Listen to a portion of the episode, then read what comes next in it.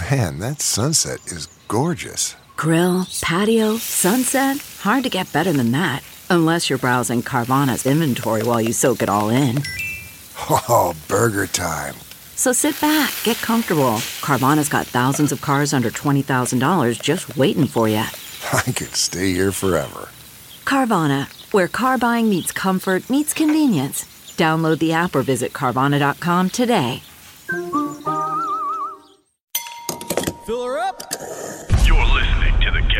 Digital Network.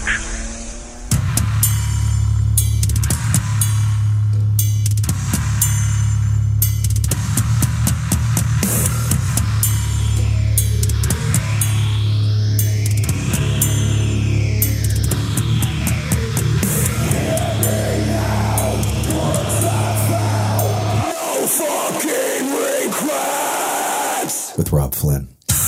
What up? What up? What up? Podcast party people. How you doing? How you living? How you feeling? Hopefully you're recovering from the last week of crazy insanity. We had Trevor we lost Trevor on Thursday.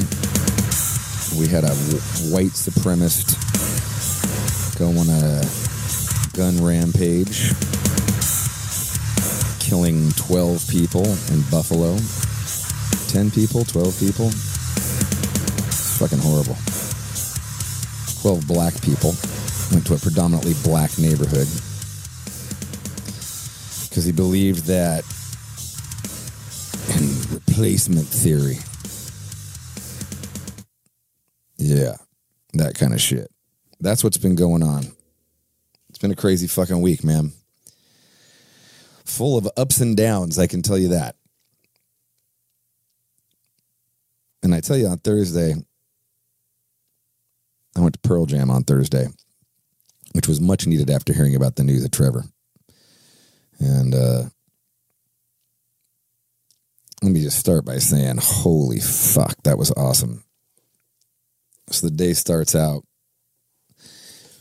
the, the show starts out with uh, Eddie Vedder walking up and saying that Matt Cameron, the drummer, caught COVID and is uh, can't perform the show. So the opening band drummer learns the set, like half the set, and then they call up. Uh, I guess Jeff Amont, the drummer, uh, the bass player, Jeff Ament, Jeff Ament, I don't know how I'm, if I'm saying his name right, calls up this drummer that was basically the dude who demoed the Vitology record for them, I guess. And uh, Eddie told this story during the show, and you know this guy kind of quit music. He might still be playing in music, but he's a he is full time a professor at San Francisco State. So he calls up this dude who he hasn't talked to in forever, and he's just like, "Hey, want to come down and play an arena show tonight?" And uh, dude's like, "Yeah, I, I think I do." And so he comes down and learns. I guess he learned. I guess he already knew a bunch of Pearl Jam stuff. Comes out, and not to say anything against the opening drummer, who was also great and played the songs great, but when they brought this dude up, holy shit, this motherfucker was bad ass, dude he was a fucking beast. Like he just made these songs come alive. It was crazy. And uh yeah, it was really cool. And uh you know, they had to kind of change the set around because I just so you know, I love Pearl Jam. Like I fucking love Pearl Jam. One of my favorite bands. I've seen them since I've seen them since the 10 album at the Warfield. I saw them opening for the Screaming Trees and Alice in Chains at the I Beam in San Francisco when they were called Mookie Blaylock. I thought they sucked. I was just like, Pfft. And then Rob Cavestany from Death Angel came up to me that night and he's just like, that band's going to be fucking huge. And I just laughed at him. I was just like, no. And yeah, he, he, he called it the call of all calls. And uh, yeah, man, there was just such a good set. So many. And opened with Rockin' in the Free. Keep on rocking in the free world. Closed with Yellow Ledbetter, dude. They brought a fan up from the audience to play the drums, tested him for COVID. They're like, oh, you're negative. Okay, get up there. They play Yellow Ledbetter. I'd never seen him play that. I love that fucking song. Total deep cut B side off of the 10 album era. And uh man, so many great songs just in between. It was it was a really fantastic show. I I can't even tell you how much I needed it. And I tell you what, man, like you know, there's so many little things that the the fans do with the bootlegs, and everybody kind of knows these. Like the, the keyboard player's name is Boom, and I guess he used to surf with Eddie Vedder, and now he's in the band, and you know, like so, like he's like introduces Boom. He's like, "Ladies and gentlemen, Boom, what's whatever his last name is," and the whole crowd goes Boom, like an arena of people. Like I was like, "What the fuck is that? Like, what's going on?" They're like, "Oh, they're like that's the thing." Everybody says Boom. You know, like certain songs, like you know, like Eddie does this fucking left hand, right hand. Everybody does it with him, and there was just so many little, just so many little ins and outs that were cool, and just so many things. Set list was amazing, and this the connection they had with the crowd, man. Like it was electrifying. Only band I know who can sell the seats behind the stage. they have seats behind the fucking stage for sale. They don't have a backdrop. They just got like a little kind of black curtain to curtain off like the amps and the road crew and stuff. But yeah, it was wild. Go to my Instagram and look at the and the videos that I put up there. Um yeah, it was killer. And I got to tell you, man, like I've been to, I've been going to concerts since August. August once we, because that's about when we really started opening up and having shows here in California, Northern California. And, uh, and now it's like crazy. It's been an insane amount of shows, but, and I go to them and I haven't, that Pearl Jam show was the first time where I was like, man, I got to get back on stage again. Like I've got to get on stage and fucking play. Like I I just was so fucking it was such a thrilling night, man. It was exhilarating. Pearl Jam fucking brought if you're a Pearl Jam fan, do not miss this tour. It's so fucking good. They were amazing. Amazing. Goosebumps. I got goosebumps five or six times during this during the night fucking got all up. I was fucking almost crying during black. I was thinking of fucking Trevor. I was like, Jesus. And uh yeah. Yeah, it was killer. So good. I did a uh a kind of standalone podcast about Trevor. You know, a lot of got a lot of great feedback from it, man. And uh, you know, a lot of you said what I'd hope you'd say, which was, it's not too soon. You know, James Ray wrote, Trevor was built from a different cloth. The world more needs more people like him, and it's a darker place now that he's gone. Uh, give me the amulet. Honestly, man, I can't think of enough. Thank you enough for posting this as soon as you have. I felt disconnected from reality since yesterday afternoon, so seeing people talk about it helps. Black Dahlia Murder's routine of releasing an album every two years cemented them as much a part of our lives for nearly 20 years. It was a ritual. Trevor was all of us, the living embodiment of the 15 year old kid. We all are, or were. Trevor was a great poet and a musician. The world seems to have less in it because of his passing, wrote Hugo Flores. El Duce wrote Trevor Strnad was absolutely wonderful, kind, and positive ambassador in the heavy metal community. He was truly an amazing soul, and I will miss him dearly. Chris Alexson wrote another person we lost to the isolation brought on by the pandemic. He said to himself in that interview he can't and shouldn't be left alone with his thoughts. Herb Phillipson wrote, I'm so fortunate to have shared a room with him on a few occasions. He's such a cool dude. A lot of metal guys take themselves so goddamn seriously, but these guys are just so humble and talented. Good reminder. Dan Edie wrote, Good reminder to check on your mates no matter how quote unquote happy they seem. Thanks for the video, Robb. Yeah. Yeah, man. It was rough. Yeah, just crazy. I still am kind of shocked. I'm just fucking still rattled by it. You know, Taylor Larson wrote, I hope you found peace. Thank you for sharing your gift. Watch over us, brother. Thanks, Robb, trying to process this tragedy. Mm, mm, mm, mm, mm, mm, mm, mm. Yeah, man. Yeah, I don't know. I'm not. I'm not going to read any more of these. Pretty tough though. But thank you for everybody for writing in. You know, a lot of people. I mean, a lot of comments here. So you know, I I can't read all of them right now, but just a lot of lot a lot of feedback. You know, slay them before me. I love you forever and forever it shall be. You were the most brilliant and poetic lyricist in the history of metal to me, and your highs were unmatched.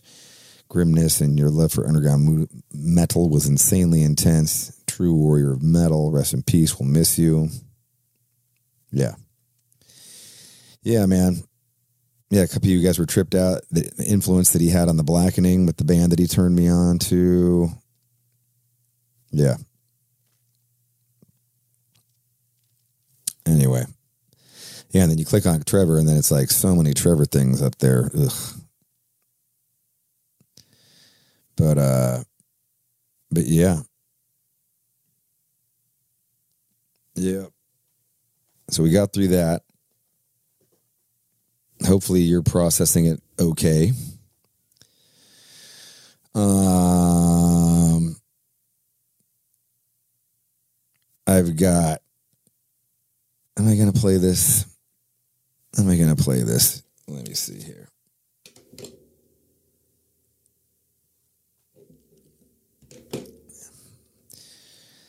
I'm going to play some music by Municipal Waste. I have got Tony Foresta from Municipal Waste on here. And I tell you what, this is not going to be, this is, if you're feeling sad or you're feeling bummed out about this horrible fucking shooting that happened in Buffalo, New York, horrific, horrific shooting. If you're feeling bad about the passing of Trevor, well, let me tell you, you're in for a treat because this is a pretty fucking funny interview, man. Tony's a he's fucking funny. This this was a good time. Not quite. It's not as funny as the Billy from Biohazard interview, which was just everybody went crazy. I haven't had that much feedback about an interview in so long. Motherfuckers loved that shit. But uh, this was a great one. This was a really fun, fun interview, man. And it kind of happened. It happened two days before all this, so we were able to, you know, fucking not have to go into any of it. But uh, yeah, Municipal Waste, killer thrash band. Check this out. This is the art of partying.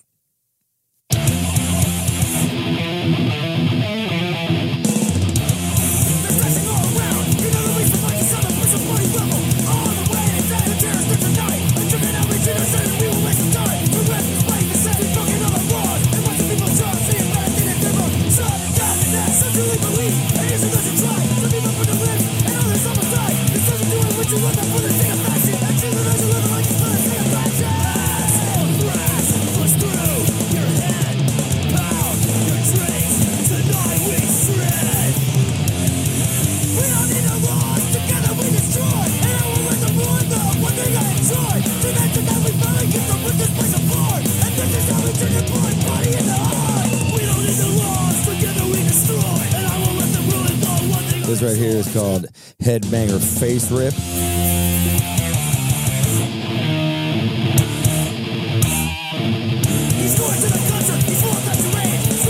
Killer key changes. Face Rip! Headbanger! Face Rip!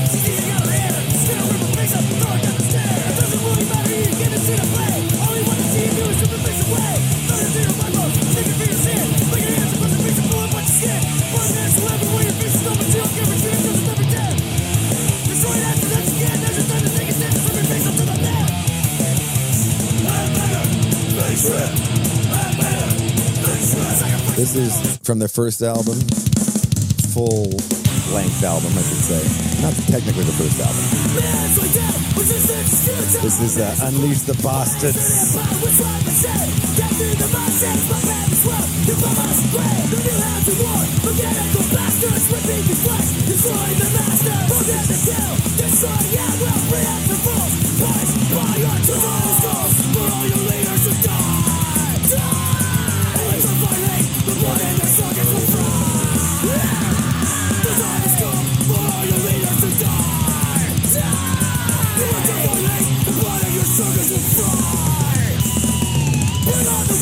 is called The Thrashing of the Christ. Banger right here. It's such a banger live. When they played this live the other day, I saw them when they were supporting Obituary. Woo! Brought the house down.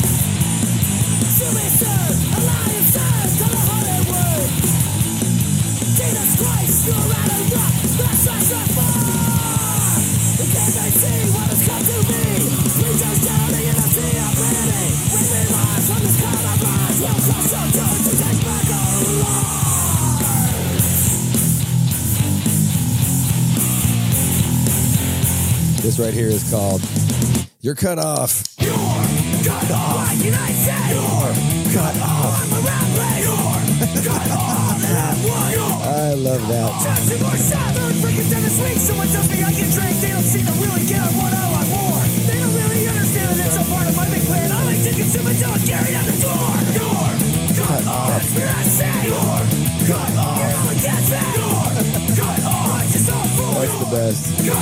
That's the best.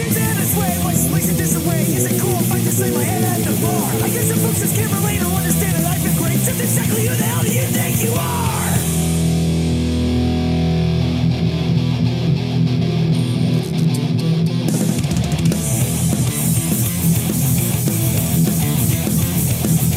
Opening track off of Slime and Punishment. Breathe Grease.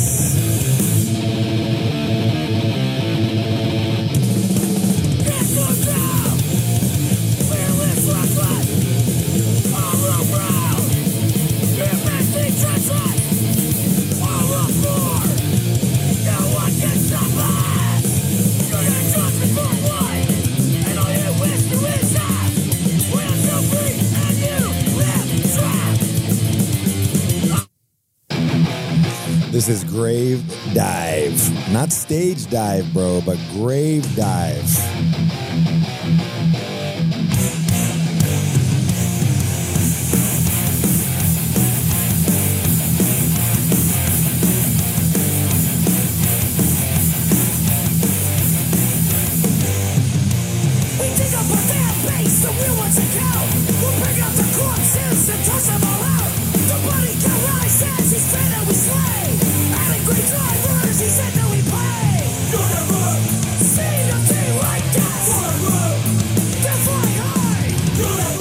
Gentlemen, please welcome the mighty, mighty Tony Foresta from Municipal Waste. Tony Foresta.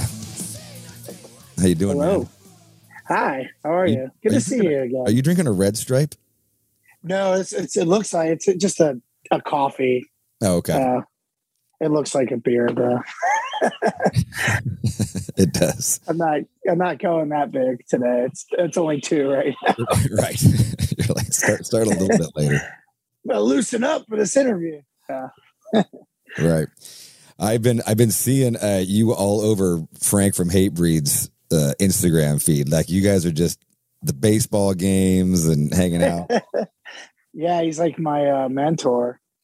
Yeah, my Florida mentor. He like talked to. I, I just moved down here a few years ago, a couple two years ago. Um, but for years, he lives by my mom on the other coast of Florida. But for years, he was trying to talk me into moving down here, and I I told him I had like a plan to eventually move to Florida, and um, he really pushed that plan into action. He just really uh, so me and him are always doing fun stuff.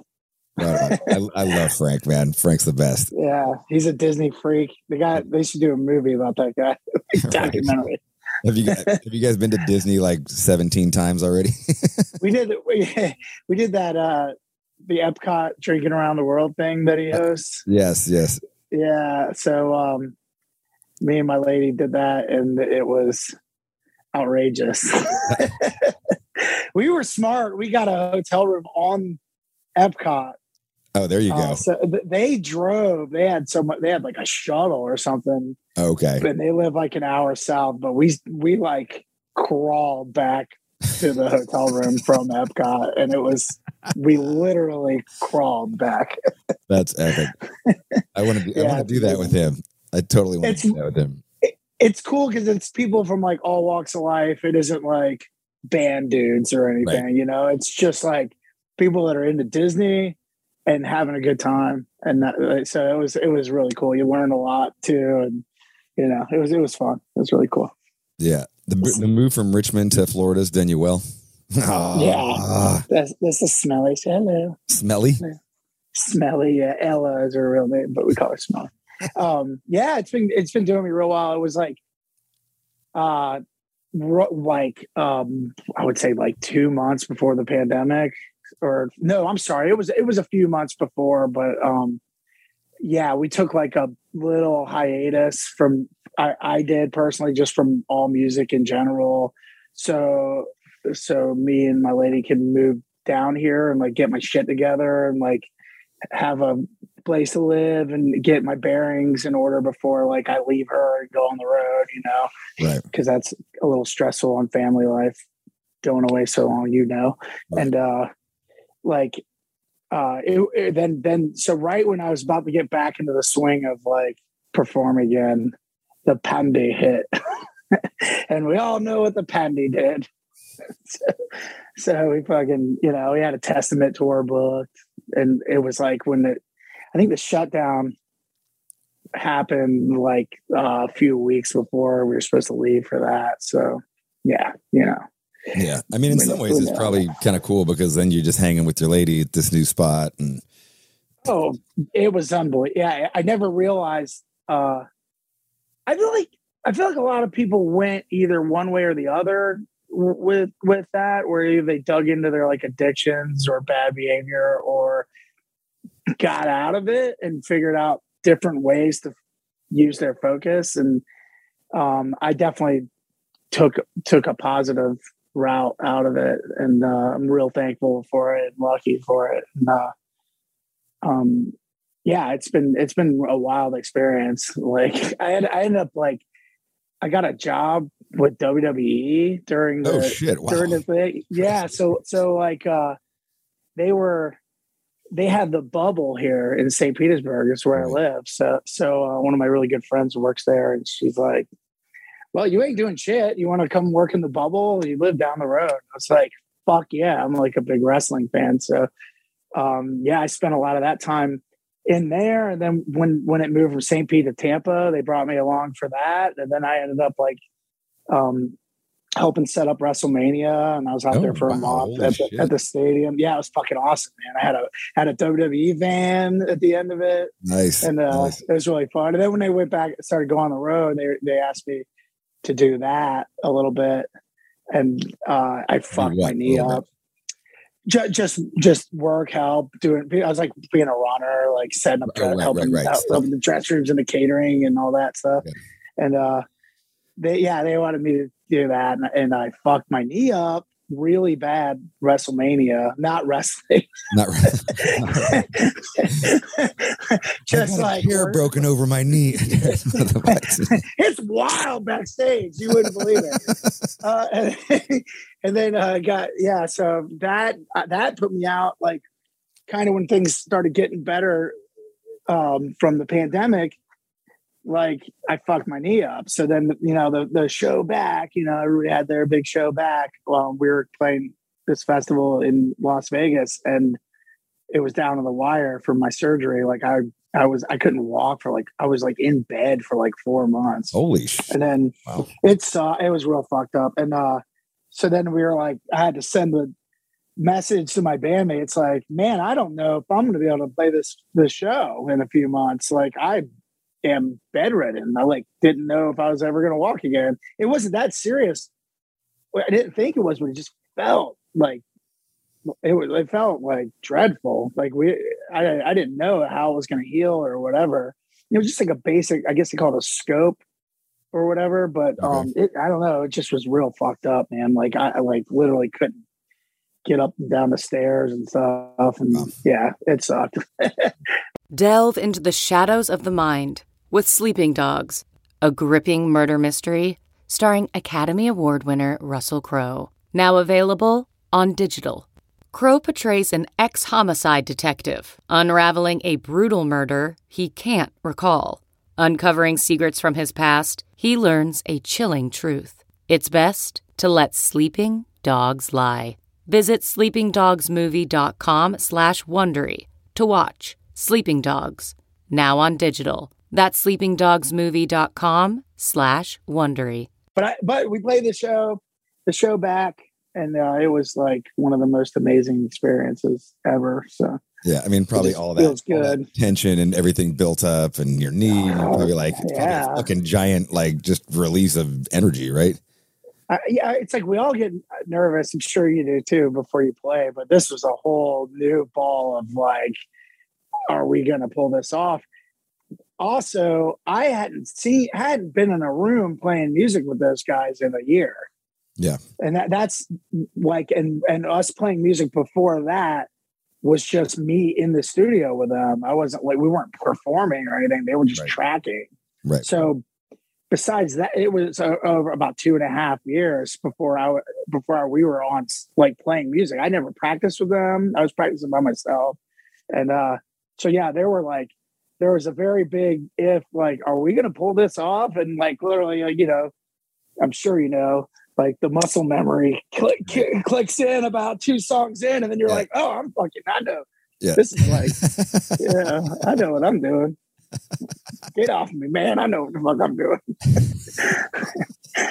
do you do you dur- during the pandemic i've said this before because i really enjoyed the pandemic way more than i should probably ever say publicly you know, like, was- That's, that's what Frank said. It's just like- Same.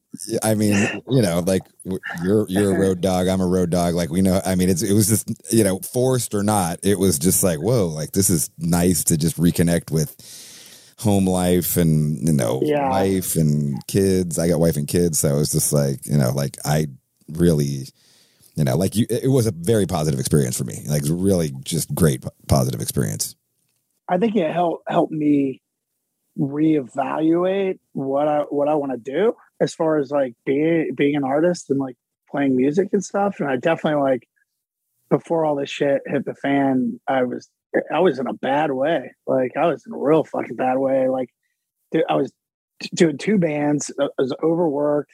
Right. like eight months out we're both bands were full on which is like took took me gone like eight months out of the year for like i don't even i don't even know how many years like i mean there was a time where me and phil were like i don't remember we were breaking 200 shows a year Right. for for like eight years or That's something and it, yeah, it's crazy. it it's a lot of fucked shows, up. man. Yeah. it's fucked up man and like And you, You know, get I started- that, you I- get into that groove and like you're just in it and like you don't even Yeah. realize how hard you're in it. You know? it's a deadly groove, man. It, well, it can be. You know, it's like I call it time traveling because it was just once you hit a certain mind frame where you just like have to be somewhere for a certain amount of time, you just kind of like like I, like I was just digging in to like my stuff, you know, like just drinking extra hard and like partying way too hard, and it, it went real. It almost went real south, you know, like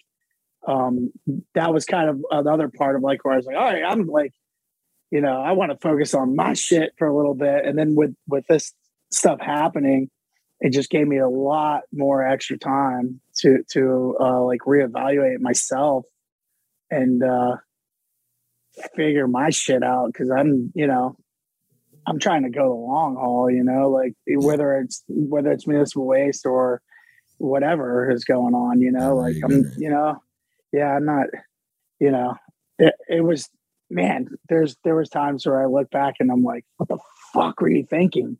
And I know what I was thinking. I was just didn't care because I just figured I'd, you know, I was just getting through getting through that time. You know that that time and place.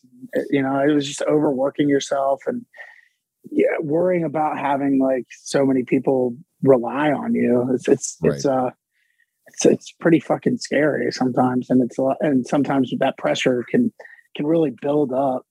Um, yeah, I listened to the Blothar interview. Oh, right on. Yeah, Yeah, he's great, man. Fucking, he was awesome. he lives down here by me. Actually. Oh, does he? Okay. yeah, I haven't seen him, but he he lives about half an hour south of me. Yeah, I mean, would would Gwar have been a uh, like a pivotal band for your? I mean, you guys are from Richmond. I mean, they were kind of. I mean, they were. Um, you know, like this, they have that joke. The Simpsons did it first. Yeah. Like we always would run into that problem where Gwar did it first. And we were always like, "Fuck, man!" We'd have like a good joke, and we're like, "Fucking Brockie, got us." but uh, they were, yeah, yeah, for sure. I would say like from our style of like, you know, um, just like sense of humor and like we always we've kind of made our world of like Troma esque like thrash metal lyrics and you know tongue in cheek somewhat Right. and uh yeah i guess that was a little bit of Gwar's influence on us but m- more importantly uh, Guar like taught us how to tour like Yeah. i wouldn't i wouldn't say they influenced us very much musically but like as far as like uh camaraderie and touring and like the way th- they're the way they run that fucking circus and like treat bands and I don't know. There's a, we learned so much in the nine weeks we first toured with them. It was like we came out of that like a totally different band. So I mean, as far as yeah, uh, as far as that goes, they are they taught us a hell of a lot. What, what like, era is that when you're touring with them? For not, and they tour hard too. right? like they do, they don't take fucking hardly any days off. They're like yeah, that was uh 06, I think. Oh, Okay. That was when Cory Cory Smoot was in the band. Cory Smoot actually recorded our second record. oh okay. and uh yeah we were real close with him Derks is still one of my one of my best friends he we actually he watched the Gwar movie here at my house for the first time he was down here visiting and we just sat here and watched it we were The like crying and shit documentary. yeah Yeah, that yeah. dude, it's so good, right? it's really good It's yeah really, really fucking good, man. yeah Like it's so well done. yeah man and Yeah. uh fucking yeah Brockie was a good friend and yeah they i mean they were just great people still are i mean fuck man and getting mike to sing is like was like the no-brainer move. Like where i lived in a place called colonial heights is south of R- richmond? And mike bishop was like a fucking legend there like when i was in high school like i guess he lived in hopewell which is a city nearby but everybody there all the skaters were like always talked about how cool mike bishop was Yeah, and you know having it now he's like the singer of Gwar. It's like pretty Right. awesome. right. with, with four cocks and a and a and a, pus- and a vagina and with a teeth. pussy. and a vagina with teeth. I was like, that's so because I asked him, I was like, Do you have a huge cock? Like, no, no, no. but I have four cocks. It's a good it's a good question for Gwar, you know. It is. It's a great I mean, it's the perfect question. I was like, You're the singer of Gwar. You gotta have something going on. Uh, love. No, I, I I fucking loved Gwar, man. When when you're when I was like early '90s and I went to all those shows and just every time, you know, we'd wear a white shirt just to get covered in blood and just so much Oh yeah. fun. Yeah, I got to see fun. some cool shit like them early in the first time I ever saw Gwar. Uh, Casey Orr kicked me in the face. Oh yeah, I was like, I was in high school and I jumped on stage and I grabbed Dave's sword because I'm an idiot and didn't fuck know better. And Casey Orr came was he was beefcake at the time. He came over and fucking clobbered me right in my fucking face, and I was like, "All right, lesson learned. Don't fuck with Gwar's shit." I'm glad it wa- wasn't uh, Bob Gorman though, because he may be like a small dude, but that guy will fuck somebody up. oh yeah. Like, yeah, I've seen that dude level people. So yeah, I lucked out by getting kicked in the face by Casey Orr. What's what's your favorite? What's your favorite tour memory from that for is that your first tour, the Gwar tour? Oh, um, well, we would go do our own tours. Like, um, we would play houses and shit. I mean, when we started as a band, we were we had like six or seven songs, and we went on like a two week tour, and we're playing like houses from Rich from Richmond to Florida all the way down. It's like, yeah, it was killer. So, I mean, we always we were like road maniacs, like from the get go. But um, I can't I was, reading, remember. I was reading that it was always like kegger parties, right? not always keg parties, but like the first show was definitely a crazy keg party in Richmond on New Year's, and uh, It, I, I think on like, a lot of those tour on the first tour, there's a few. I mean, I think that that's like one of those things that it's very American. First of all, it's a very American thing, a kegger party. You know, like they don't really have that anywhere else. It's like you're in a backyard, or you could be inside the house, and there's just a big old fucking keg of shitty beer, and everybody shit faced, and you just rage. Dude, in the we backyard yeah, or in the living room sometimes. You know, like 15 years ago, we played with a, a keg party, but in Europe with Okay. suffocation oh, and Oh, benediction. Wow. And we were like, we were like, this is like home. Oh my God. And everybody got shit. The dudes in benediction got in a li- literal fist fight with each other. Oh, wow. like, and we were like, all like, it's, it was like a scene from like Dazed Confused at like the Moon Tower. We're all like standing around cheering while they're like fighting. and then they would like get up and go like, fuck you, man. And like keep hanging out, you know? I'm like, what am I fucking high school again? This is awesome. So yeah, that was my European keg party experience. I was like the only one I think I've ever been to. Yeah. And see, suffocation played in like a backyard. It was fucking nuts, man. Like it was, it was great. I mean, that's so, like that's. I mean, to me, like that's so. That's such a thrash metal thing, you know. Like all my uh, all my very first shows were were kegger parties. You know, like we're playing in somebody's backyard or somebody's living room, and some and you just get fucking as drunk as you can, play as fast as you can, and, and hopefully not you know screw up your song. I, I think you and Phil were like the first, like early on, were the first like influential guys that we met on tour. You know, yeah. like we, we met like Doctor No, and then we met you guys. You guys came out to. Every, well, there was a curse. You guys came out tw- to see us twice, Yeah, and both both shows were we came out to see you the in Cleveland, five. or no, it, it was it, Detroit. Cleveland. No, well, we played us together in Detroit. Harpo's. Yeah, we played okay. together. Yeah, you guys. Yeah, yeah, yeah. You guys jumped on the bill for a second, but we went and saw you. I want to say it was Cleveland, and it was It I think it was Cannibal and Black Dahlia, and you guys were. It was Cannibal and Black Dahlia Murder were on tour. We went to that show, and then you guys were playing down the street, and we went Yeah, and saw yeah, you at a yeah. bar somewhere, Yeah. and it was fucking rage. I think I brought you guys a tray of shots to Yeah. the stage. It was amazing.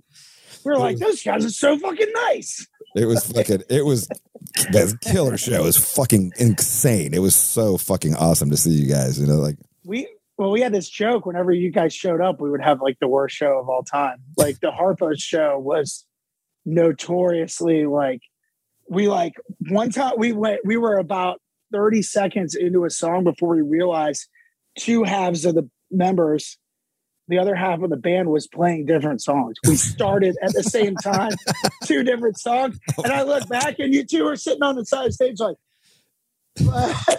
we're like, sounds good, bro. like, uh, yeah, thumbs up, guys. Uh, These guys are pretty jazzy. They're not even playing the same riffs. and Harpo, because Harpo's like Har- Harpo's like this legendary Detroit place, Shithole. right? Yeah. Shit, hole. I didn't want to say it, but yeah, I mean the sound there. An is not- infamous, but an, a fucking, you know, a, a, an infamously charming shithole for sure. Uh, yeah, and the, the sound guy is, was not fri- like. Of course, we didn't have our own sound guy, and the sound guy was not friendly to us for that from the venue. so we're just kind of like, guess this is happening right now. like, fuck. You know what's funny? I remember talking to you at that show. We had we were just hanging out before the show, and I guess was that still the art of partying, like 2008 or 2007 or something like that? Yeah. that was maybe massive, maybe in that era. We usually Yeah. take like five years to write a record. I just for- remember you guys were just like, we're so sick of partying. you said Yeah. that to me. You're like, I'm so sick of partying. Because that's all, it- like, you write a record called The Art of Partying. That's all anybody wants to do with you is party. You're like, we knew it too. We were like, like when we were sitting in the practice space, right? Like when we're like, should we call the album that? We're like, you know, that's gonna get real annoying. Twenty year old kid with a bottle of Mad Dog, like, you're not gonna drink this, man. I thought you fucking party. Like, fuck, man. I'm 45. Fuck. Sorry. I'm hurting everywhere. My liver's all fucked up. my liver's going to puke that Mad Dog 4040 up. It's gonna But, come out uh, my pores.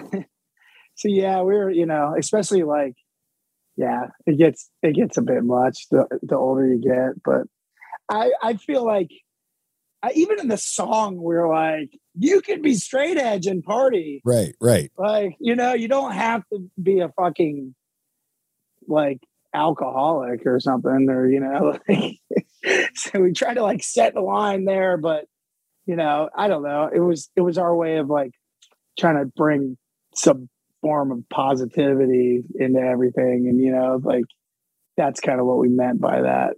Not Yeah. like shotgunning 400 beers every night. but it that's part of it. I gotta say, it makes Well, for a that's part of it. fantastic fucking show. you know, like even just watching the show, you know, like it's. I just saw you guys when you came rolled through with the uh at the Decibel obituary tour. Oh, you were there? Yeah, yeah. We didn't see each other. I hung out with Ryan almost the whole night, but uh I didn't. Oh, I didn't run into you for some reason. I don't know. I was I was still very uh COVID paranoid and also like just not getting sick. So I was kind of like being stealth about everything. What show what show were you at? I was at the Berkeley show. Oh fuck yeah, yeah. That was awesome. It was That's a fucking rager. It was killer. Yeah. That was and really it's just fun. like it's such a fun it's such a fun time you know like you're you're very lovable up there like the, every song's about fucking drinking or fucking partying or and it's just like fuck you get i mean i don't know for me it just really took me i mean it always takes me back every time i see you but it was just the fucking energy was just insane it was awesome like i fucking But- loved it I, I feel like the beginning of that tour, we kind of hit a stride where we're like, this tour is gonna happen. You know, like I feel like oh, even a week of week before it was that uh you know the uh, what was the last variant Omicron uh, Oh, right, right, Megatron yeah that was still, like Megatron. yeah this is like uh, uh, january or february right like kind of the Yeah, so height it was- height of it was- omicron Yeah, it was about a week. The week before, it was like when it started to maybe cool down, or they just weren't super talking about it. And we had a meeting, um, you know, with Albert from Decibel. We were kind of like, we're worried about going out. Um, what are we gonna do? You know, like, and then it's and it was kind of like what everybody everybody's just kind of like, you know, we're musicians. We're, we always take a risk when we go on tour. You know, it's just like it's much more in your face this time. And we went and, and uh, I feel like once we hit that part of the coast, we were like, everybody on the tour was like, we got this. Like Yeah. this tour is going fucking down. And like, it, we're not, we're not stopping. Like everything's, there was like a light at the end of the tunnel and not just for like tour, that tour in general, but it just kind of felt like a sigh, the sigh of relief that kind of we're all slowly having after this fucking nightmare, you know? was there a that, of- that felt real good. It felt real good to be Yeah. doing I mean, that. the show was show was slammed and people were raging. It was like you know, it was a good vibe. Yeah, thanks, man. Thank you. What is uh is there a lot of uh, you know I've been talking to a lot of touring people who are just getting back into touring right now. Was there like a thing with like pre-sales are super low, but then giant spike right before the show happens? Is that kind of what's going on?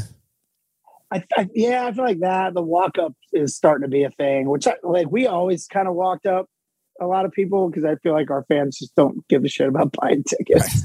they don't like plan very far in advance, you know. They just kind of go with it. Right. No, uh, so, so yeah, I definitely like yeah, you can definitely see a spike in walk ups for Right on. sure. Yeah. Right on. Like I don't know. I- as, I heard as Europe opposed to prior to the pandemic. Prior to the pandemic, you might not have seen that big of a walk up. Right. Yeah. Yeah. I feel like it would have been more people buying tickets. Now people are just kind of like, eh, maybe it'll get, it'll happen. like I don't know if I'm gonna yeah. gotten let down a lot here. I'm still waiting to get my money back from all those other tours that I bought. right? Yeah, right. What Yeah. is it? Live Nation? I don't know. Yes. Hell, I mean, crazy. I, I got a buddy who's got like five hundred dollars worth of tickets that he's still waiting to get money back because they keep on rescheduling. So every time they reschedule, they can't get you can't get your money back. Because like, well, Yeah, the that's tour's still fucking- happening. That's so weird. Yeah. That's such a bummer. But it, yeah. Well, it seems like knock on wood that we're through it. Yeah. You uh, you got a new record coming out too. Yeah. Electric- Yeah. Electric we recorded Brain. it like yeah. Electrified Brain Electrified, sorry, on, electrified. Brain. on nu- nuclear blast records. And uh yeah, we recorded during during the pandemic. And uh we fucking we went up to Philly and it was still kind of it wasn't like super red hot, but it was definitely before all the variants. And uh we kind of s- slipped into Philly. I flew in from Florida, and that was the first time I saw my bandmates. You know, like in a year or whatever. So we were all kind of like, "What up, dude?" We were like mailing. They would practice, and they would mail me the songs, and then I would like write the lyrics. They all still, I- live, I- they still live around each other. Everybody. Yeah, they all live in Richmond. Yeah, Cool. we actually practice at the Gwar spot. Oh, like, right on. where they yeah so but um yeah so they were practicing when they could um and uh so they would you know do their thing and then send me the songs and so yeah it was it was kind of fun writing a record like that like just being away from it and i would like if i wanted to like reconstruct a song or something wasn't working out i could i, I met a guy like right next door to me who was like into like punk like he was like RKL's like his favorite band. Like you don't meet a lot. Yeah. You don't Keep meet a lot of people like but- that. Da-da-da-da, Keep laughing. Yeah, that's my shit. And Yeah. uh yeah so we I were like RKL. yeah man.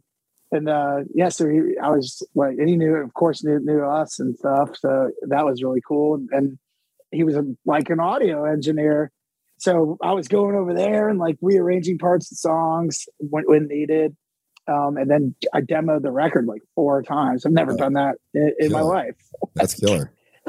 I would always do like one demo, maybe. Like I would have like like massive aggressive. I think I only demoed like five of the songs. You know, like I would just have them handwritten everywhere. This thing, I was like, when it redid every song like four times, like send it back to them. They'd be like, "Oh, you, you say that word weird, or that part sucks, or that's too much," you know, and vice versa. You know, like it was cool. It was, it was uh, not as stressful. Me trying to explain a riff to my bandmates in the practice space while they're like trying to write songs. Like I don't play an instrument, but I would imagine that's got to be the most nerve wracking shit in the world. Like you know that part where you're like. Like do that shit like four times, dude. They're like, like get this guy out of here. Yeah, I mean, no, normally you'd be writing with the band, right? Like you'd just be jamming. And Kind of, do you do you freestyle? Like, do you do you have to have like lyrics written to be able to I've- try something, or can you just make shit up off the top of your head? I definitely have done that writing music. Phil's fucking great, like um with that. Like I could I could mouth mouth some shit, and Phil would would almost nail it. Oh wow, a lot of times. That was a lot for Iron Reagan. I would do, do shit like that. But yeah, that Phil's just fucking a fucking genius, man. There's something in that guy's brain that's like he can just get things real fast. right? But yeah, so yeah, we've done all kinds of shit like that. I like the whisper demo. That's my favorite thing. I don't know if you do that where you're like, if you're like in your house and you got an idea, you like record on your phone, you're like, yeah, you know, singing the lyrics like this, you know, just so you can remember the vocal pattern. right, then you send that to your bandmates, and that's some weird shit. right. They're just like, what is this? they're like playing it in the car with their girlfriend or something, and you know, who knows what's going on? It's like weird shit. I'm gonna kill you. You know, I don't know. yeah, that's cool though, man. That's that. What a great way to uh, you know, write it, you know, and and and great way to make use of this crazy time, and you know, like you just adapt and do it this new way and try it some new way. Yeah, I started a band down down here, um, in in St. Petersburg with um Paul from Cannibal Corpse. So that's just like been, sick. yeah, that's been a real fun project too. That's been going on. So What's yeah, that it's cool, man. What's that called? it's called uh, Heaven's Gate. Heaven's Gate. Okay. Yeah, yeah, Like And, after the uh, cult? That yeah. that cult? Yeah. Whereas we're gonna call it Heaven's Gate, Florida. You know, Okay. like the Florida chapter or whatever. But okay, um, yeah. So we recorded with Arthur Rizk. Uh, I don't know if you're familiar with him, but he did. Uh, he just did the Kreator record, which Oh, cool. is pretty awesome. Yeah. Um, he did. He did uh, all the Power Trip stuff. Yes. Um, play like um, You record, Wait. you recorded your parts at home or with your audio engineer guy there? yeah, and then we And then this guy mixed Arthur. it. This guy mixed it. Yeah, Yeah, yeah. yeah. Cool. I would just I, I don't know I don't know how you do your stuff, but um I was worried about traveling, getting up there, getting sick, Right. or and just being able to have what I have here and and to be able to like send it off gave me like I could work on it for weeks, you, Yeah, you know, and, totally. and Yeah. get get those the sound I wanted to. And me and that guy are like clicking too, like um creatively. Yeah, I mean, I, I would imagine like some of your earlier records, you probably did like all the vocals in like one or two days or something, right? Oh yeah, I would imagine. no uh, time to do first any changes or like, four records. Yeah, fuck. Ryan did waste them all. He did all. I think he did all the guitar takes, like first take, one like in the take, and then that's it. He du- double it up. that's pretty sick. Yeah, that's pretty Yeah, sick. it was awesome. It's that record's wild, man. I go back, and then my vocals on that are like, "Wah!" like the whole time. Like and that was, you know, we that was. We, I think we did that whole record in like two days or a day. Like, you know, it's a lot different now. We have Yeah. time Yeah. we're a little bit more pickier in our in our age. We're like now we're like, oh, like there's gonna be more than like our 20 friends listening to this, so maybe we should put a little bit more time into it. Yeah, and it's nice to have you know to have the money to do that and like you know a little bit of time to like okay, did could this be better? Or, Yeah, and I feel like man, Nuclear Blast has been so rad to us. Like, it's just, we're real stoked to be on that label, and they've just been like, you know, we'll throw the some wacky idea. Like, we have a lot of really cool shit in the works, we'll throw some wacky ideas their way. Um, and they're just like, well, all right, yeah, okay. so it's cool. We have like three videos in the works killer. we just we just did a video with Norman Cabrera and um like fucking Rick Baker was there and it's just like all this crazy horror effects and Oh, killer. it was it was fucking incredible man. Like I was like I'm living like my dreams as a child. Like you know like it was it, was insane man. Like yeah it's just really fucking cool. So yeah I mean we have the, the I, I'm extremely happy with how the record came out and uh the sound of it and all the other shit that is like snowballing from those songs. Like don't know when this will air, but um, if it's after the 19th, we'll, have another song out at this at that time. So, Yeah, this will come out. Yeah, you got Grave Dive out right now, right? yeah, yeah, Yeah. Uh, It's a ripper. yeah, and then yeah, thanks. And then uh, yeah, and then we'll have a song in two, a week and a half. Yeah. Another song, And the record drops when? July. I should probably know that. July. I think it's yeah, it's July. I want to say it's July. Yeah. well, it's it's gotten pushed around so many times. Um, I know the vine, you know, The Like- fucking vinyl. with the pandy, the vinyl. Right. The fucking vinyl, man. Yeah, Yeah. It's so like that's nine month later. nine month wait for vinyl. It's like who wants to do that? Yeah, Because fucking Drake is, you know, printing three hundred thousand pieces of vinyl, like you bastard. man, if I had money, I would do whatever I could to start a pressing plant because that's where the money is. And I said that shit 20 years ago. I was Right. like, bro, that's where the money is. You own a pressing plant. Now it's like crazy. It's like Right. owning a house or something. Fucking A. now I saw the vinyl var you got a bunch of cool vinyl variants going, right? The splatter and the colors. Yeah. Yeah, that's the shit. You guys do that too? Yeah. Yeah, I think that I, I like think we only we're only doing black vinyl for like retail. Like uh, you know, it seems like everybody just wants the crazy shit, you know. So we're like, I lo- I prefer black vinyl, yeah, and and they they say it sounds better, right. I've heard that too. but now, now I've heard it sounds better, and then now they're like, oh no, not, that was just how it used to be. It's not like that anymore. But I'm like, black probably still sounds better. Yeah. I never. I mean, I used to have like picture discs and stuff. I used to have a Witchfinder General picture disc. Remember that band? They were kind of like a Fuck yeah, like a doomy sludge band, very Sabbathy. yeah, yeah. and it was great. of their first album. It was like dudes all dressed up in like 1800s wear, and then like Yeah, a yeah. chick with her fucking tits all hanging out. on a picture. I was like on a picture disc. I was like, this is the best picture disc ever. I had Oh, here, look at this. I had it on my wall. out. That's yeah, there's my vibe.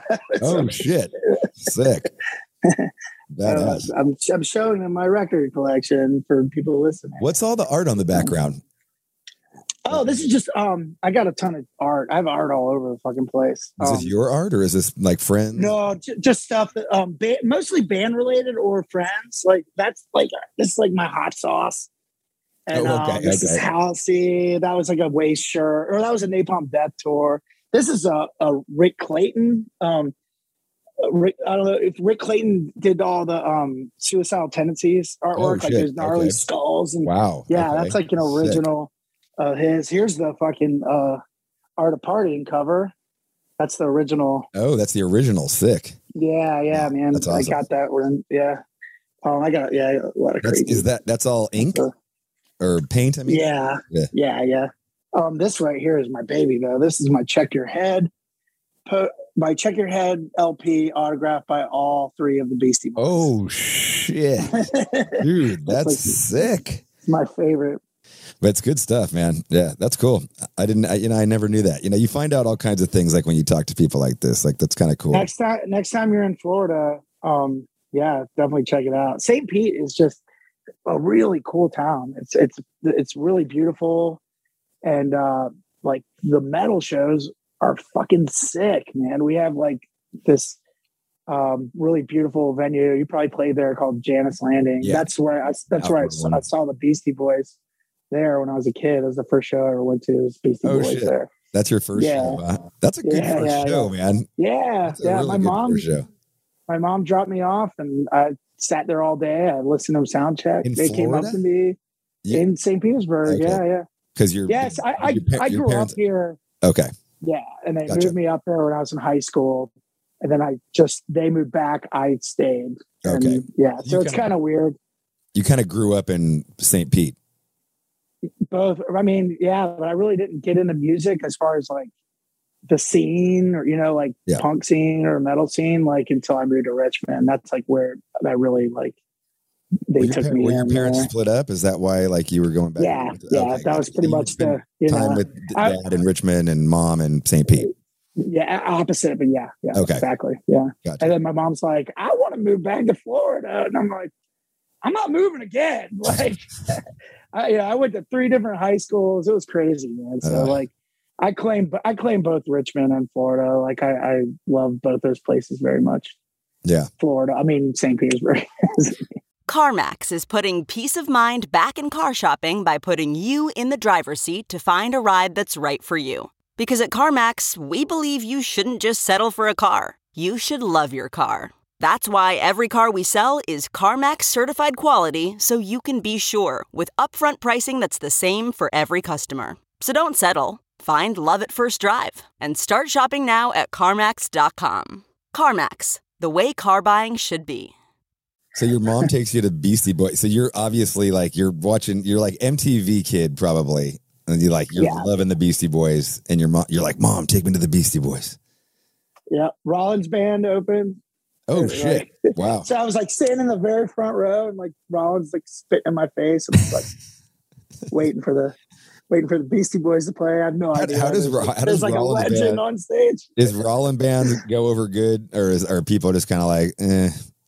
Uh, from what I remember, well, what I remember, um, it was a mixed mixed feelings. But I, I want, but once I left, I bought a Rollins band CD, Yeah, and then got into Black Flag. I did, I did everything opposite.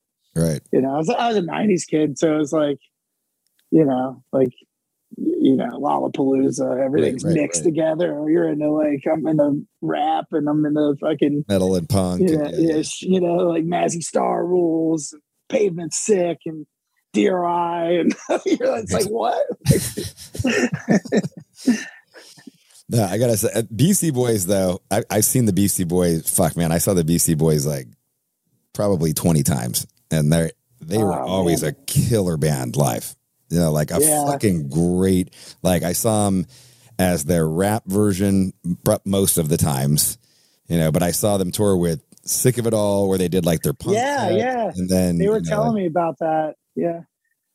yeah, I didn't. I didn't know that. Like Lou was like, I, I didn't know that they toured together. Yeah. Um, and then the, like a few years ago, we toured with Sick of It All. One of the many times, and Lou's like, he's like, you know, we toured with them. We were like probably talking about it. He goes, you know, we took we toured with them, and I was like, what? And he's like, yeah, Yeah. we did a we did a a tour with Beastie Boys, and then he started explaining to me all the shit. He said they would like take them snowboarding, like. Beastie Boys they would just take sick of it all, like snowboarding and shit. When they were like, Yeah, rad. had a day had a day off, you know. I'm like, fuck God, that sounds so crazy. It's like That sounds fun as fuck. I Like, know, right? I'd love to go snowboarding with the Beastie Boys. That would be fucking a blast. I'd love to see them with sick of it all, you know. Right. Like, It, you know what? It was a cool thing too, because like this was like the height of uh it's the height of intergalactic. So they're fucking, you know, Oh, yeah, like yeah. it's fucking massive, dude. Like it's just they're a, you know into the stratosphere. That record's huge. Yeah. And then they just go and they're like, we're gonna do a punk tour, like and just play like underplay. They just play three and four hundred seat clubs, and we're taking sick of it all. and I was just like, I heard about Wow. it because I knew some of the sick of it all dudes, and I was like, I you have to get me in to, to this show. you gotta love it. You gotta love that. That's so respectable, you know. Yeah. And it was good. And, you know, they, they I, sick of it all. You know, like the I don't know what the audience expected. You know, like it wasn't. They were. I think the audience was hoping for intergalactic and Paul's boutique, and you know. Yeah, yeah. They probably didn't even know that there used to be a punk But band. yeah, they're like, they're only on they're here? only playing the punk. You know, the only those first the first album and like you know that kind of halfway album after it, where it was like half punk and like half rap or Oh, whatever yeah. it was. yeah, I love that shit. yeah. um, I I- I got to um, me and my girlfriend went to see. We were at the filming of the of the movie the first night in Philly. They uh, I don't know if you saw the Beastie Boys movie on. oh no, I um, haven't. on on Apple Plus, whatever. But it's like a live show, and they kind of go through like a slideshow, like the history of their lives. And and I I was sitting like Spike Jonze is like I was sitting in the seat in front of his editing spot, you Oh, shit. know. And I, I was like getting chills. It was just crazy being a part of that, like getting able to be able to see that. And then the next day, we went to Gettysburg and stayed at one of the most haunted hotels in the world. Ah, what's that? I forget the name of it, but it's it's wild. It's like um it's like where the Gettysburg battle happened, but on the side of the building, it's just littered with bullet holes still from like, Oh, the Civil shit. War.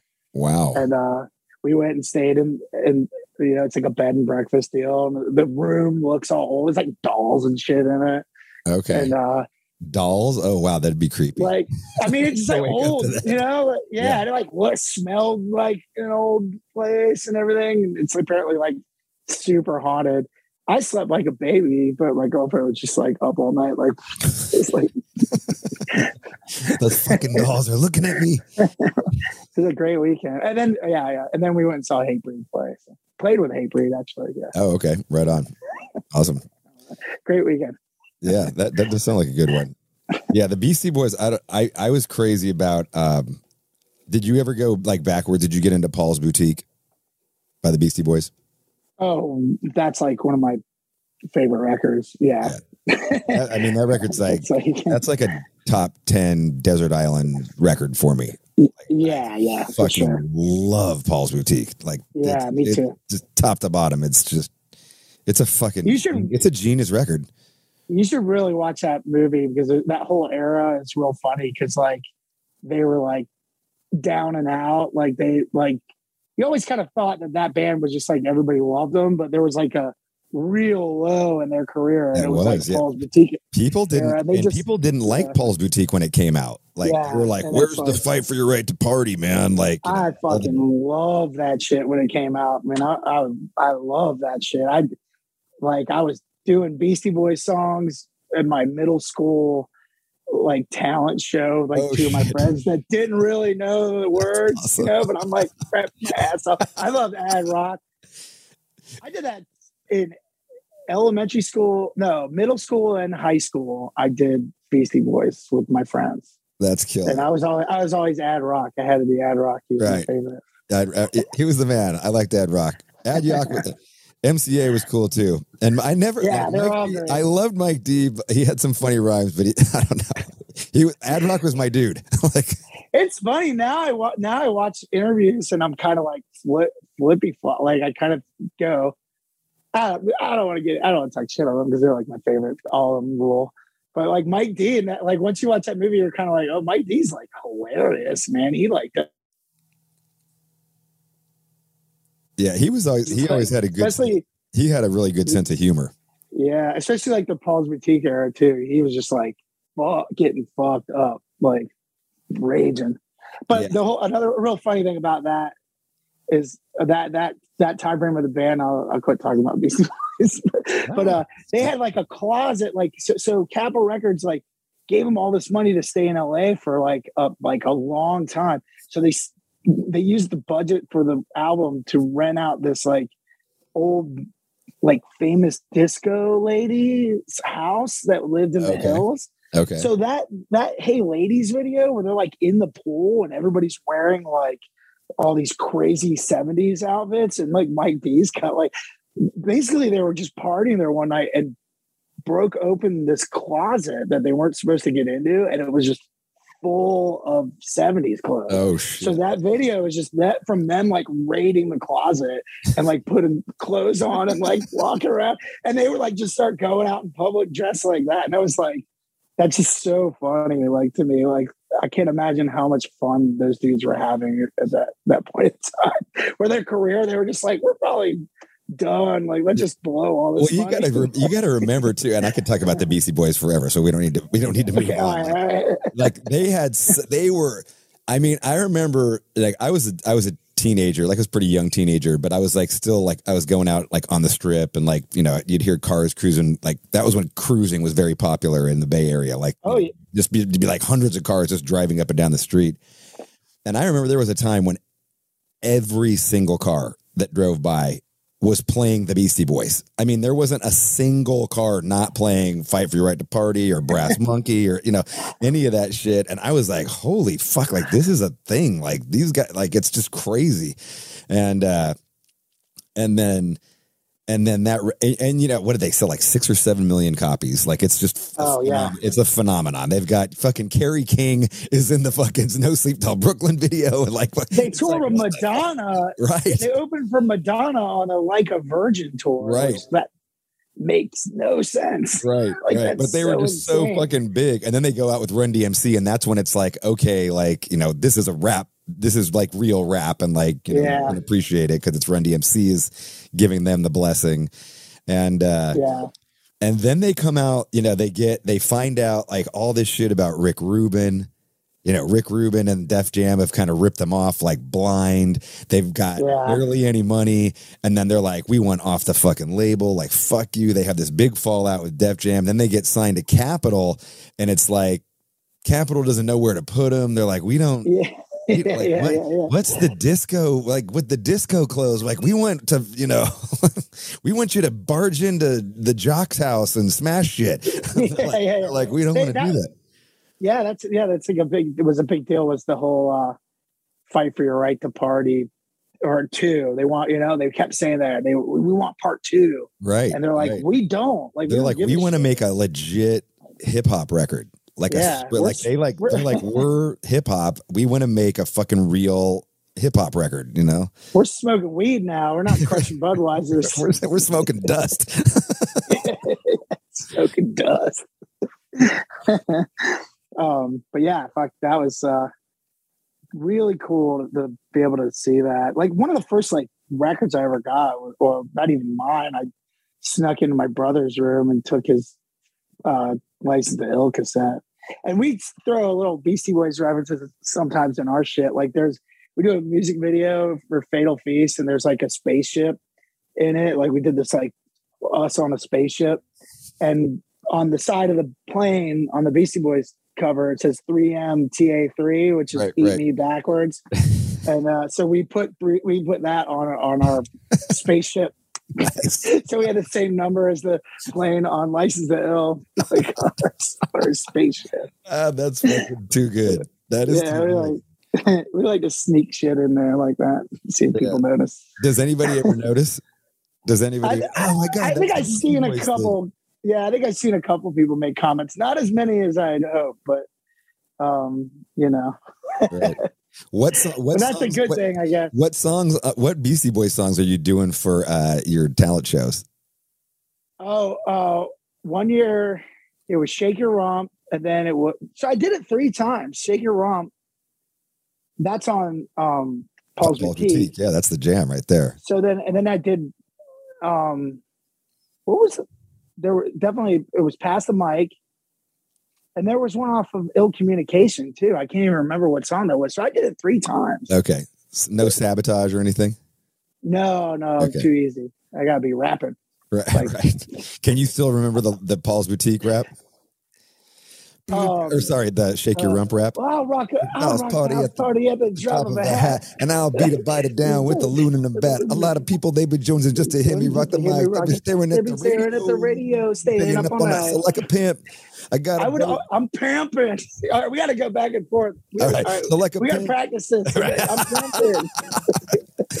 Nothing wrong with my got leg, arrested at just be limping, Arrested at the Mardi Gras for jumping, jumping on the float. float. My man MCA's got a beard like a billy goat. Ooh, ooh, is my oh, disco I was gonna get- call. Get heard about. You're like, ooh, ooh.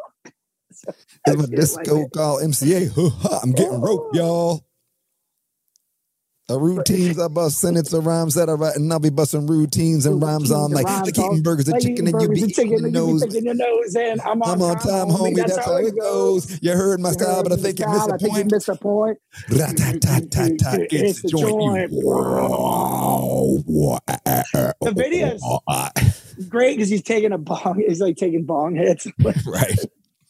That VHS tape is so sick, and you can't fucking find it anywhere. I was Not gonna on say, what's that? What's the, what's the VHS tape? I have it, but it's it's a fucked up VHS tape. What is it Um, like? It's Paul's Boutique. it's all the videos from um well there's a license to ill one and then there's then there's one that's like that that era paul's Okay. boutique videos and there's like all like B- videos for like b-sides and shit they were just like go out in a park you ever georgie's girl it's like georgie's girl it's like mike d singing it's, yeah it- but anyway it's like all those videos and they they um the the what the fuck was that called there there's the license to ill vhs tape and Right. then the one Yeah, at skills that. to pay skills to pay the bill Okay, okay. second vhs tape that fucking thing was more influential to me than any other albums because i watched that fucking vhs tape religiously and it was, it was just their videos and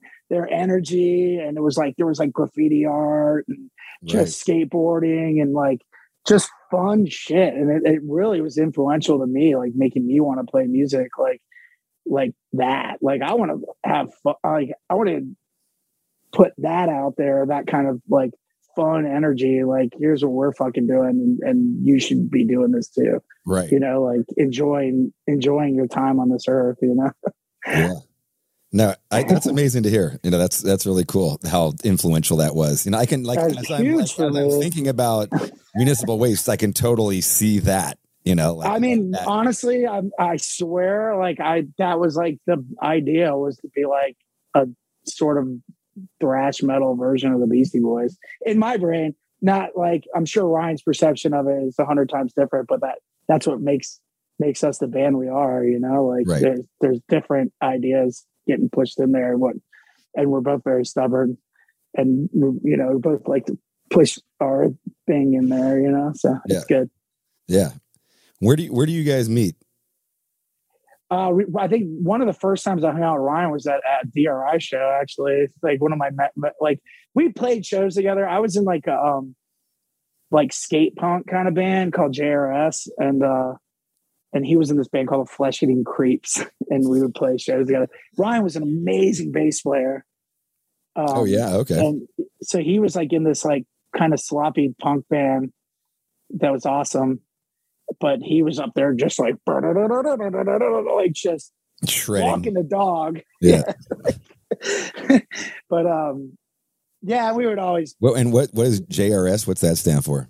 James River Scratch. I should pull out one of the seven inches. We we did a record on Beer City Records, like a skateboard company. Yeah, yeah. Um, I I mean, this is like uh, this is like my band when I was in high school. Like we were, you know, started, and then just kind of like put a seven inch out. It took us like two years to to uh, write and record and and release a seven inch. That's how we were back then, and uh, yeah. So yeah, we met at um, one of the either probably one of the shows we played together, and or um, one of the shows like that we were at. I just I remember we were really hanging hard at the DRI show, punishing the hell out of Kurt.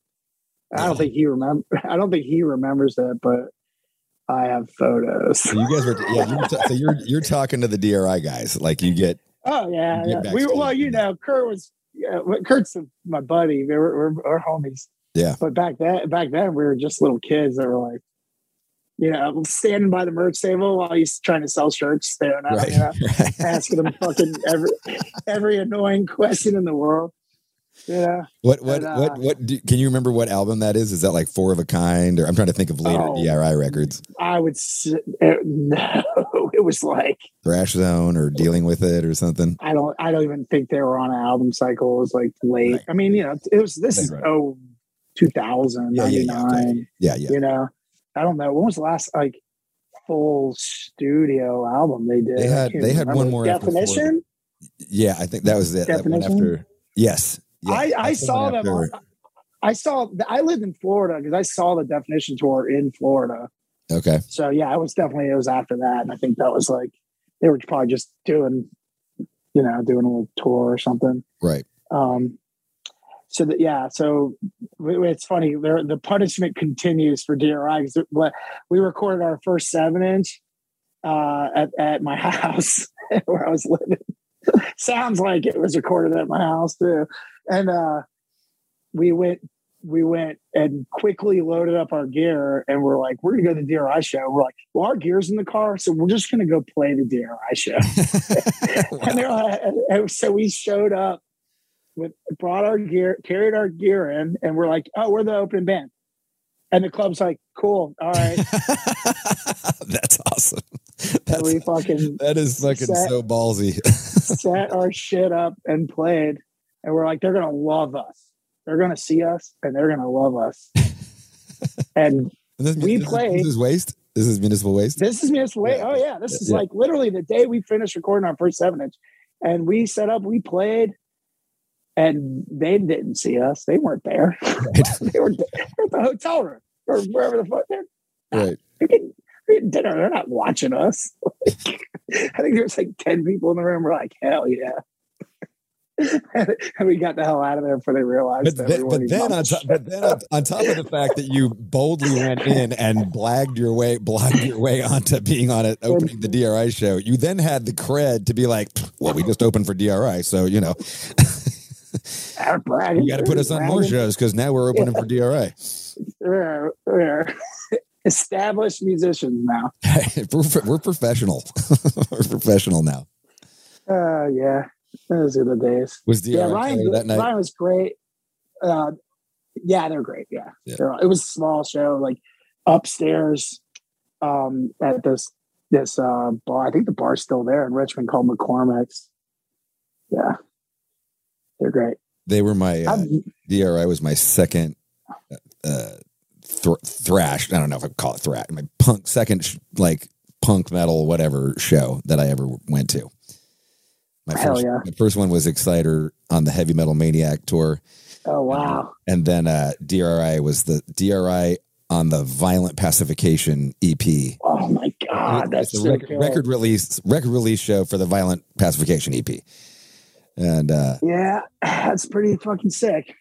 It was pretty, was- it was wild. It was like it was only so me and my it was me and my friend Leroy, and then there was these two punk rock girls who we knew, and they had an older brother who was a metalhead, and so we knew them because of the older brother because we were metalheads, and he. But we became friends with them, and they're like, yeah, like they're like, fuck all that metal shit. You need to go to a punk show, and we're like, yeah, like okay, take us. They're like, yeah, we're gonna go. To, so they were like all friends with the SF Skins. And that's like all Oh, the, wow. the skinhead crew that was fucking ran SF at that point. And this is like this is before kind of you know San Francisco at this point was very much like just like it was in a depression, like fucking buildings where there was squats everywhere, abandoned buildings everywhere. This- way before the tech boom ever happened. And, Is this uh, before they lived there? Is no, they lived there. Yeah, they lived did? there. Okay, they right. had just lived there. Kurt was living in a tree. Oh, I know about this. I heard Yes. about this. He wrote a book about it. They were telling, yeah, it's actually a great book.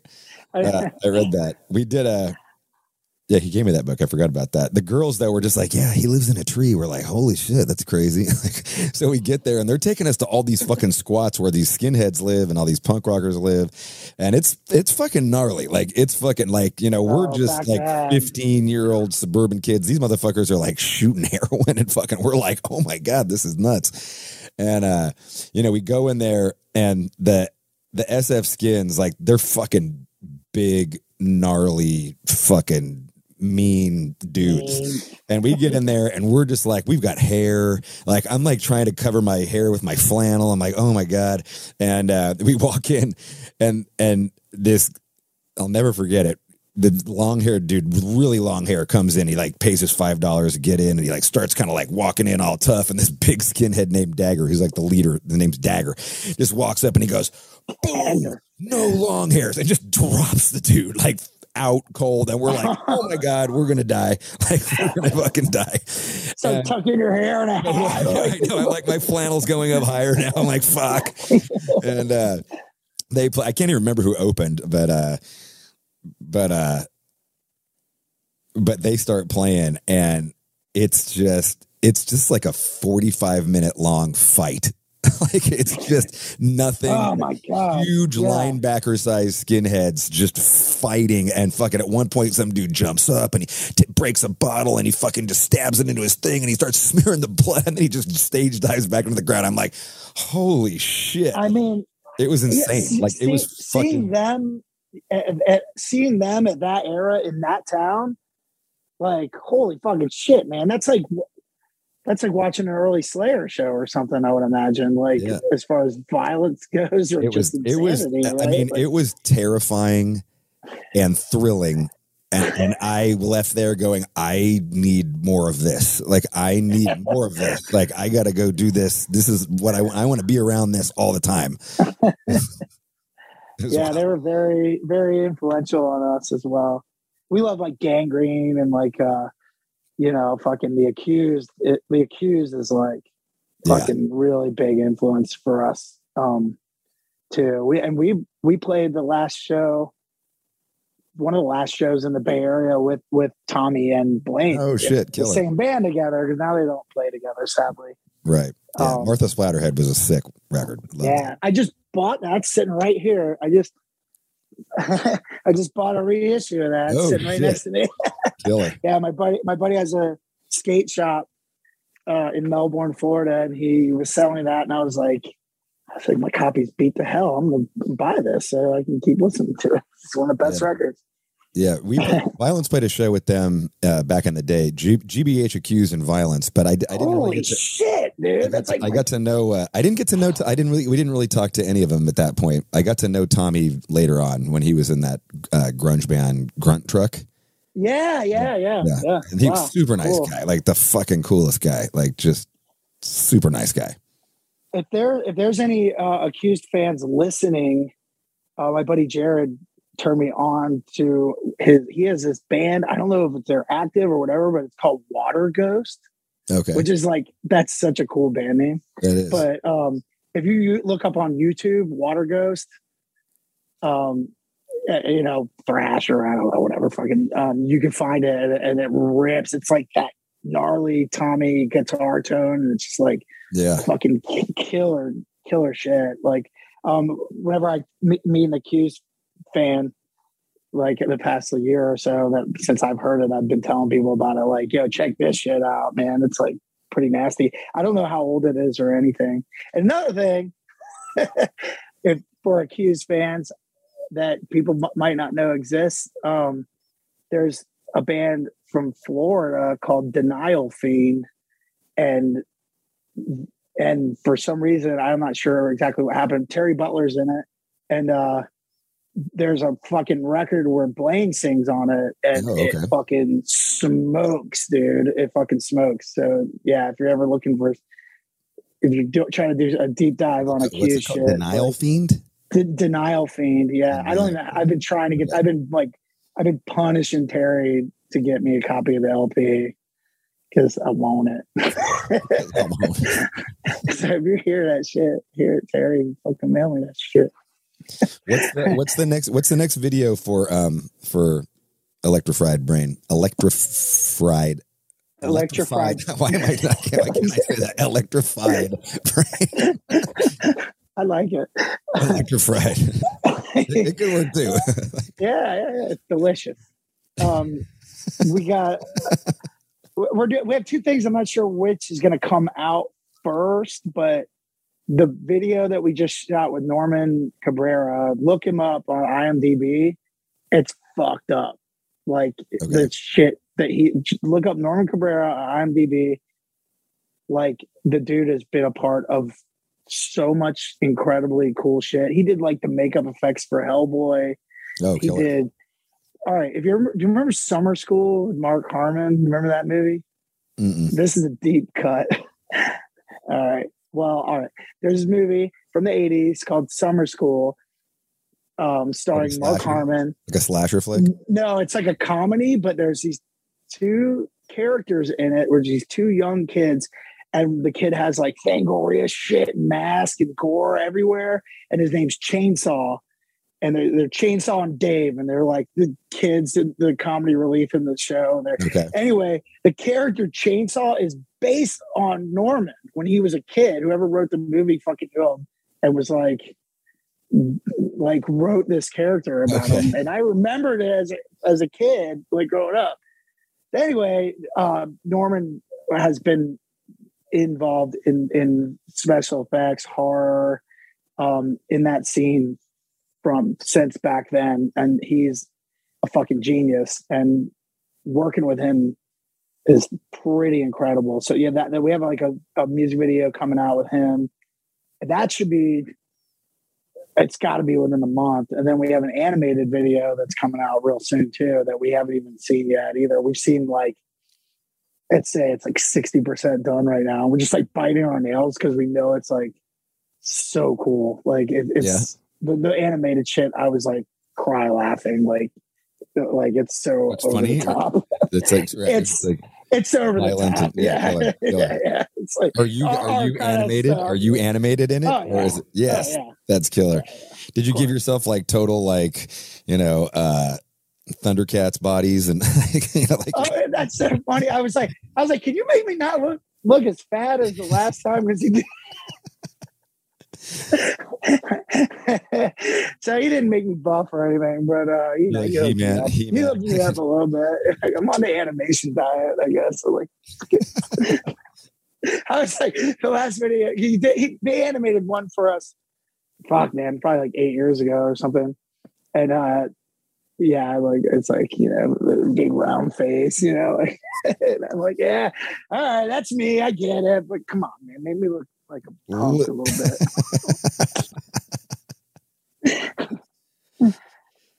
uh, Sorry, I keep looking down at my dog. My dog's being really cute right now. She's very cute. nice uh take me back to take me back to growing up take me back to young tony foresta All right, where where you want where you want to go here? when you when you, you want to go? You want to go Virginia? are you wanna are go your yeah i mean you're i i don't know if it's florida or virginia where it starts but do you are, you, are your parents musical like are they are you exposed to music a lot like through them my mom was in choir. Um, yeah, my mom, my mom was in choir, but yeah, that's about it. My dad's not very artistic at all. He was like, he used to, when we were kids, he was like the mean Italian gangster kind of dad. I mean, he, you know, he just works hard, and, you know, yeah, just like kind of intimidated everyone in the neighborhood. But um, he ended up being a really he's he's a cool ass dude now. So we get along really well. Maybe when we were younger it was a little different, but now he's like he's pretty fucking awesome. And um my mom was is killer. She she um was always supportive of my shit, even though it caused conflict in their relationship, you know, like I was just not good in school. Um, I was a handful. I partied really hard. Really, like, even at that, like, even at like young age. 15.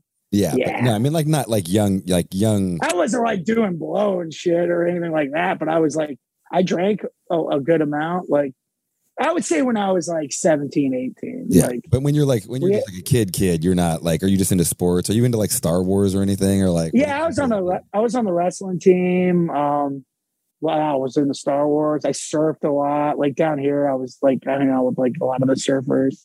Oh yeah. Um, that's how like yeah, like um, one of my fucking good friends here, or a friend like moving back here. It's it's it's cool moving back here too after like so many years. You know, it's a couple decades. Like I'm running it shit like almost 30 years. Like, but yeah, it's like um I'm running into people that and and I'm remembering things like oh like you fucking snuck me out of my house when I was 16 to go see DRI like that's crazy like remember that he's like yeah I remember that like my buddy you know I'll see that guy every once in a while too but yeah so it was like I hung out with some of the older like surfers um are, are your so your parents are together though, like for a while while you're young, and then they. they you know they were on and off for a long time until like um i got out of high school basically but it was it was weird you know my dad was has um started like had his family business which i can't even really explain it it's like involving microchips and shit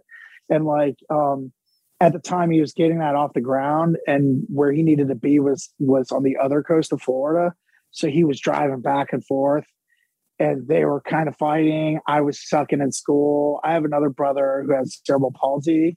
Oh, Um, and I have an older brother. So I'm the youngest of three, and we're all like, you know, a handful in, cere- in our own way. In our own like ways. the- cerebral palsy is the one where your spine kind of. Yeah, it's, it has something to do with like um, not getting enough oxygen during the the childbirth. So um, yeah, he he can't walk. He can't. Um, Oh, wow. He can. He can't really talk, but he can communicate. Like I can talk to him. You know, people that have lived with him or been around him a lot. Like we can talk. Um, but I feel like it, like if a stranger, they wouldn't know what he would be saying. You know. That's, that's so it's like heavy. pretty extreme. That's yeah, it's pretty extreme. So my mom had a lot of fucking shit to deal with, and I was like last on the list of problems. And and I was also very creative. I got accepted into this like um like at, like gifted kind of school here. I don't not gifted. It's like um like an like fame or something. That's a terrible way to describe it, but it's it's like the Center for the Arts, and that was in ninth grade. That was in ninth grade um and i tried to do that she knew that i was more into like creative kind of stuff but none of us really knew what they just knew i was weird and like yeah you know into Are you in, you're into horror at this point? Like you're really into horror as a kid? not not so much no i didn't really get into horror until i moved to richmond like I, I was into movies and um stuff like that but i didn't really get into like the whole genre or like the the crazy stuff until like i skating? Are moved That- that's when i moved? Uh, I kid skate. I wasn't very good. I wasn't even that great of a s- of a surfer, but I was obsessed with it. So we would go out there and either surf or skimboard like every day. Like there's not a lot of waves on this coast, but when there was, like we were always out there. We'd skip school if we had to, um, you know, and just just to do that. And then and then when my dad worked on the other coast, that's Melbourne. That's that's where Kelly Slater's from. That's like a big surf area. So back then, I mean, this is like 91, 92. I was like going over there and like surfing all the fucking time.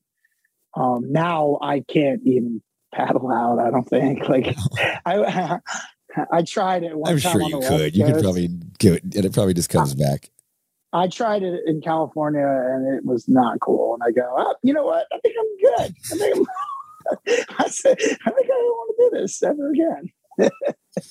The last time I the last time I surfed, I was paddling out. and I started getting a cramp in my neck. I'm like, Jesus Christ! I'm like, what the fuck? Like, you know, just having to hold your neck up all that time. Like, I'm fuck. I, I, I respect like I respect my friends that still do it. Uh, Randy, fucking, you know, lived in Yeah, sick. Virginia, and Yeah. surfs his ass off, man. And uh, I, yeah, I, you know, in a way, I wish I could have stuck with it, but I'm also like, there's no way. It's like, I also like don't really have the body for it. I'm kind of like short and stocky, so I'm not like I'm not gonna be like doing aerials and shit. Like, you know, I'm like look pretty dumb. When do you when do you, when do you get into a band? Like what? what that was when I moved to Virginia. Who that who, uh, who gets you in the band? Do you just go, I'm going to start a band, or does somebody go, Hey, you seem like you're the singer. You should be in a band. I was wanting to be in a band because I was jealous of my best friend who is, lives down here, who we're actually still fucking great friends. He's like my family now. Like, um, we've been close friends since we were uh, like a couple years old. Like we were lived in the neighborhood together. He started playing drums in a band down here, right uh, around this, right before I moved. Um, and I thought it was the coolest thing in the world. And he, he ended up being a great drummer. He still is a great drummer. And uh, so they were doing all the, I've moved, you know, to Virginia and all the friends I used to hang out in my neighborhood, like started jamming together. and They were doing like Screeching Weasel, like Ramonesy kind of like, Oh, not, okay. not pop punk, but like rock and rolly, like pop punk, like, you know, Right. Ramon style. Early Um, early 70s. yeah. punk. Yeah, and uh, like sort of like that. Yeah, and uh and they look like the funnest shit in the world. And I was kind of like, man, that's like, and and he he was also um partially responsible for like getting me into music and going to shows. I was like uh um like a little bit older than him, so when we were at that age, I was able to like go to shows like. I would go to like the bigger shows in in this in Florida in this area. Um, like I would see Danzig or I would see like you know deer. I saw deer. I saw Helmet and the Jesus Lizard and like right, right. I, I went to a couple punk shows. Like I saw the Pink Lincolns at, at uh, this place called Blue Chair. I think it was called. But uh, um, but like when I really like what really got me like figuring out what I wanted to do was when I moved to Richmond and I met with um this guy named Matt Mills, who was like this like incredible ball of energy, who was also one of the funniest people I ever met, but he was obsessed with horror movies, like fucking obsessed with horror movies. He was a sick fucking drummer. And we both just, we were inseparable. Like the second I moved to Virginia, and then he was like, Hey, did you hear this? Did you hear this? Like we went and we went uh, like, um, I remember we went and saw Korn open for House of Pain, and there was like 10 people there with when Korn played Right. and we like like so, saw Korn and we're like hanging out with them and they were like we were like party with them now it's like like they never fucking know that or care or remember but um back then it was like oh those guys are cool yeah like but but like but we were really Who- are you hanging out with Munky? I yeah, I actually Yeah. remember that name. And then there was uh the bass player at the time. I don't, he's I, I know Rod's playing with him now, so I don't know who would be if this guy. This was literally like a couple months that House of Pain tour. Yeah. Was Biohazard Bio- on that? Biohazard, yeah, yeah. it I saw yeah, that. yeah. I saw that in New York. Yeah, I, I think, but I think they didn't play the Richmond show or something, but um, can't remember. But anyway, like we we were kind of like um, we really really loved like the Richmond scene, and and we were watching that shit pop Did you ca- did you catch House of Pain on that night too? I, honestly, I only I, I I did see House of Pain. He had like pink hair. Everlast had like pink hair, Okay. right? Or no, not I yeah, remember. Yeah. yeah, yeah. So I did, see, yeah, I did see them. But um, Right on. but yeah, that was It, it didn't. It didn't blow you away or anything. uh, we were more like, holy shit, Korn. Okay. You know, Like, Okay. we were like, we're like, what is this? That guy had bagpipes. That was wild. I'm fucking, yeah, I'm in like fucking 11th grade. I was like, holy He's, shit. he's talking about faggots. Like, what the fuck? I mean, at that, at that time, you got to admit, Korn was pretty extreme. You It was know? awesome. Like, that Yeah, was like, it was great. you're, you're being a person going, going, think you're going to go see Jump Around, and then this band comes out. It's like, "Whoa," you know, like totally. that probably shocked a lot of people at that time. I guess I'm um, a faggot. You know, like you're like, whoa. Oh, yeah. shit, like you didn't hear anybody Um, saying that at the time. You know, it's a very masculine Yeah. scene. yeah. Um, yeah. So then we were, I think once we started like getting into like the Richmond bands, and that was there, that was when Richmond was fucking insane. There was like Born Against, and you had Avail, and then like um Four Walls Falling, and there was just all these like even like the the the high school bands were like incredible, and of course Gwar, like you know Mhm. that was when fucking Gwar was like crazy, fucking crazy, you know, like Mhm. live from Antarctica a little bit. I mean, a little later after that, but you know what I mean. It was like that was like when the Flood Zone was still popping off, and I saw Veil and Rancid at the Flood Zone. Rancid Oh shit. played before Avail, you know, and um yeah, I mean, so that was when we were like, whoa, this this is what I want to be a part of. This is like what I want to do for me, especially. And uh just, you know, so we started playing music in in my mom's barn. She had a she had a little house with a barn uh south Oh, of wow. Richmond. And um it was so bad. We were so bad, but we we did it and we just kept writing songs and we had our high you school and your buddy who plays drums. yeah yeah he ended up yeah that, like fast forward a million years later he me and him not even a million years probably like five or six years later me and him moved to long beach when i California. yeah for a year and he he ended up joining uh phobia for, Oh wow. for a hot minute. Yeah, so that was like cool. And uh yeah, so um we just really loved loved that Richmond scene and we were we we started like we were from Colonial Heights though, so we were like the rednecks that would come up and, and try to you know, hey, we, we like punk too, you know, and like we were trying to, you know, play with these bands that we really liked and you know, we, we almost like looked looked up to the Richmond bands because they were from, you know, the city. Right. and we were from from outside and we were even like looking up to like bands that were like our age or younger you know? And we were just like oh wow this is so cool what they're doing. And um and it like influenced me to like you know you you can set up your own fucking shows. You, can you're in charge of your shit your band shit. So that's kind of what we did. And we started setting up these parties keg backyard keggers. Yes. a- a- in but in Colonial Heights area, you know, so this is like 30 miles, no, about 20 miles south of Richmond, which back then, especially for city kids, it's like fucking Yeah, like fucking go out there. it doesn't So- seem far, but it's fucking far. yeah. so we started, we started inviting the Richmond bands to play these parties, and we would Mm-hmm. put them on, and we would we would go get the the wood pallets from behind the grocery store at the Food Lion, and make a fucking stage out of them. nice. we put them out, put them out in a fucking field, and get a get a couple extension cords from the house, go out in this big ass field, and there was like fucking five hundred people showing up. Oh, out, out to these Wow. fucking shows, and and it really like like a lot of our friends in Richmond were just like, what the fuck is going on down there? You know, and it would be like rednecks, you know, and like Yeah. there'd be some punks and there'd be some and there'd be fights, you Right, know, right, and like right. you know, frat guys, but they like love the bands. They would, you know, they and we, you know, we would that's so we kind of started had a camaraderie going with with uh these Richmond bands, and then we we were like doing our own thing too. Like we um fucking uh, my buddy that drummed, he was the manager of this this movie theater, and I was the projectionist. So we like pretty much had full run of like a huge AMC movie theater. So after hours, we throw parties there. No So we'd have band, we'd have band practice there, and um, it was fucking wild, man. it was really really crazy time That's and then cool. uh and then we you know we were pen pals um you know like tape traders Mhm. you know we were we were doing that shit we were trade we were trading like live like like Legs. VH, VHS tapes. Oh, okay. You know, like of like like shows and stuff. Like, so we tell you know like uh, you want this live Jesus Lizard show or like Misfits, fucking you know real shitty.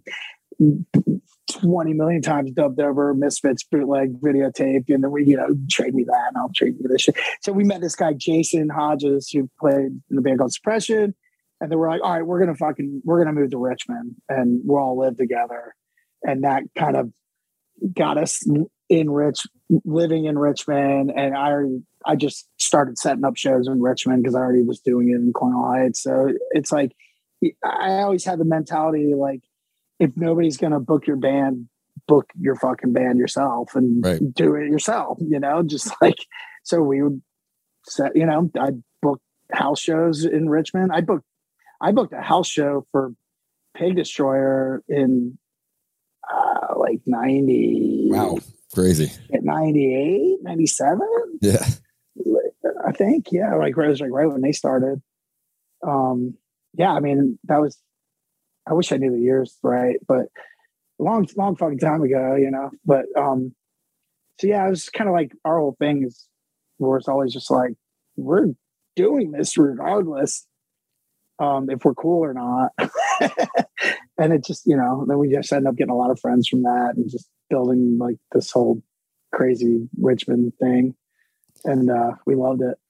Lemmy says that uh that the reason dudes get in a band is to get laid. and that if they and if they tell you otherwise they're lying.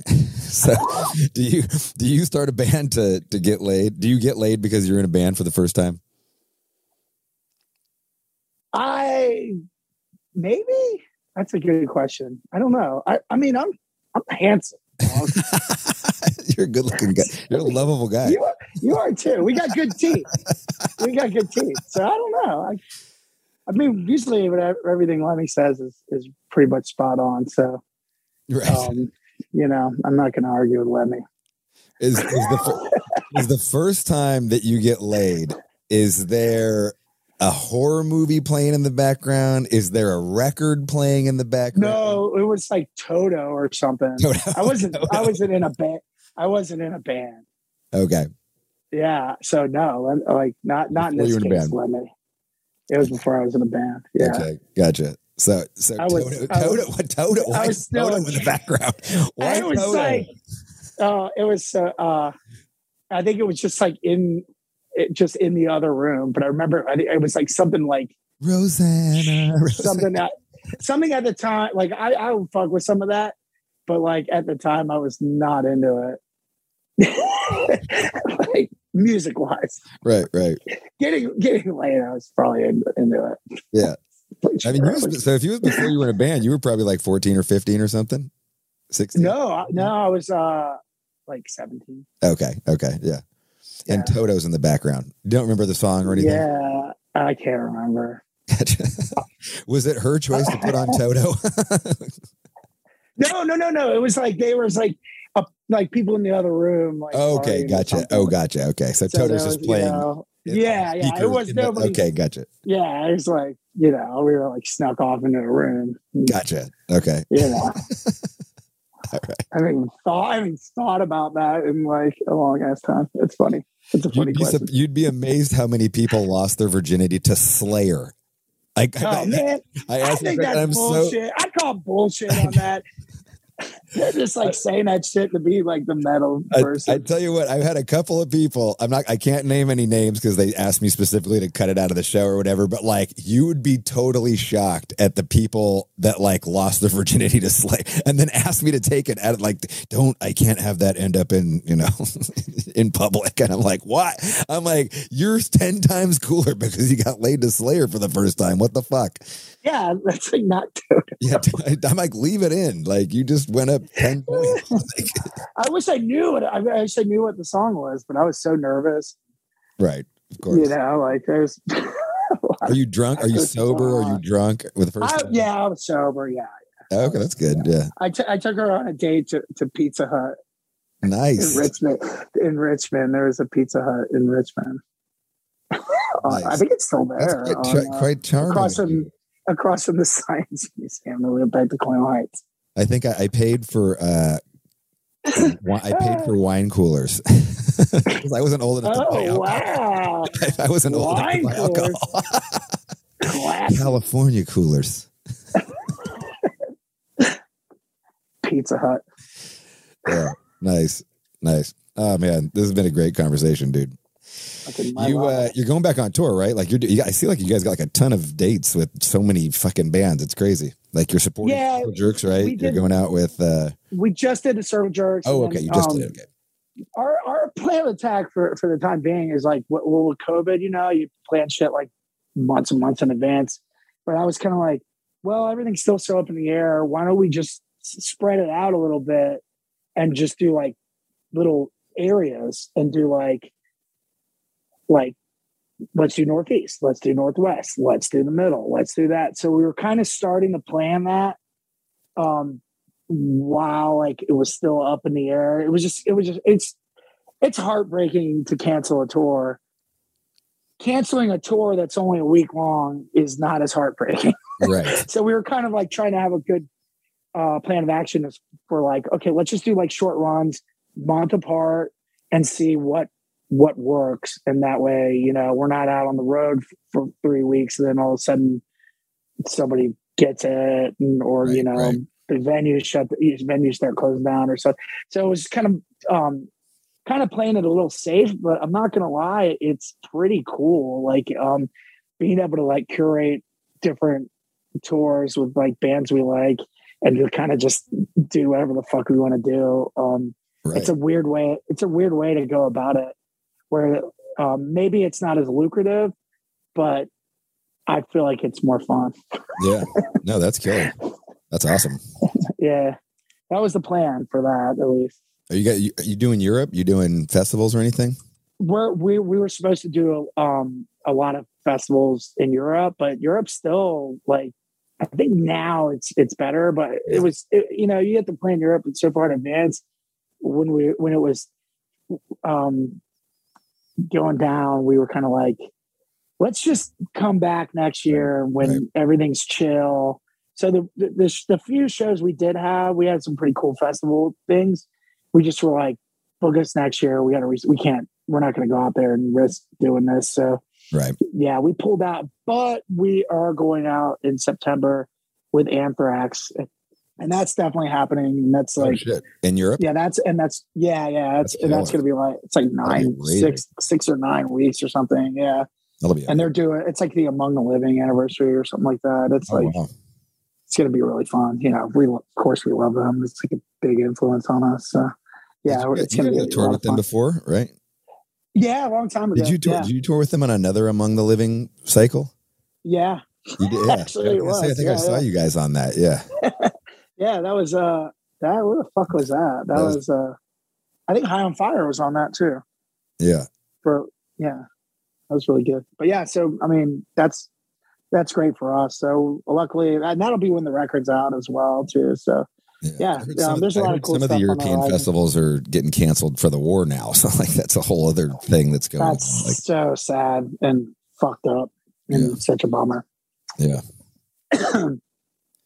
bummer Yeah, but good for you guys, man. No, I'm stoked for you. You got your record coming out, electrified, not electrified, electrified brain. electro electrified brain electrified bane July, right? July. july Yeah, one Let's more plug for your one more plug for your July. thing. Yeah, thanks for plugging. Yeah. Thanks for remembering to plug plug it because my dumb ass will just keep talking about the Beastie Boys. Cool. All right, well, ladies and gentlemen, right there. That was the mighty, mighty Tony Foresta from the mighty Municipal Waste. No fucking regrets. No fucking regrets. With Robb Flynn.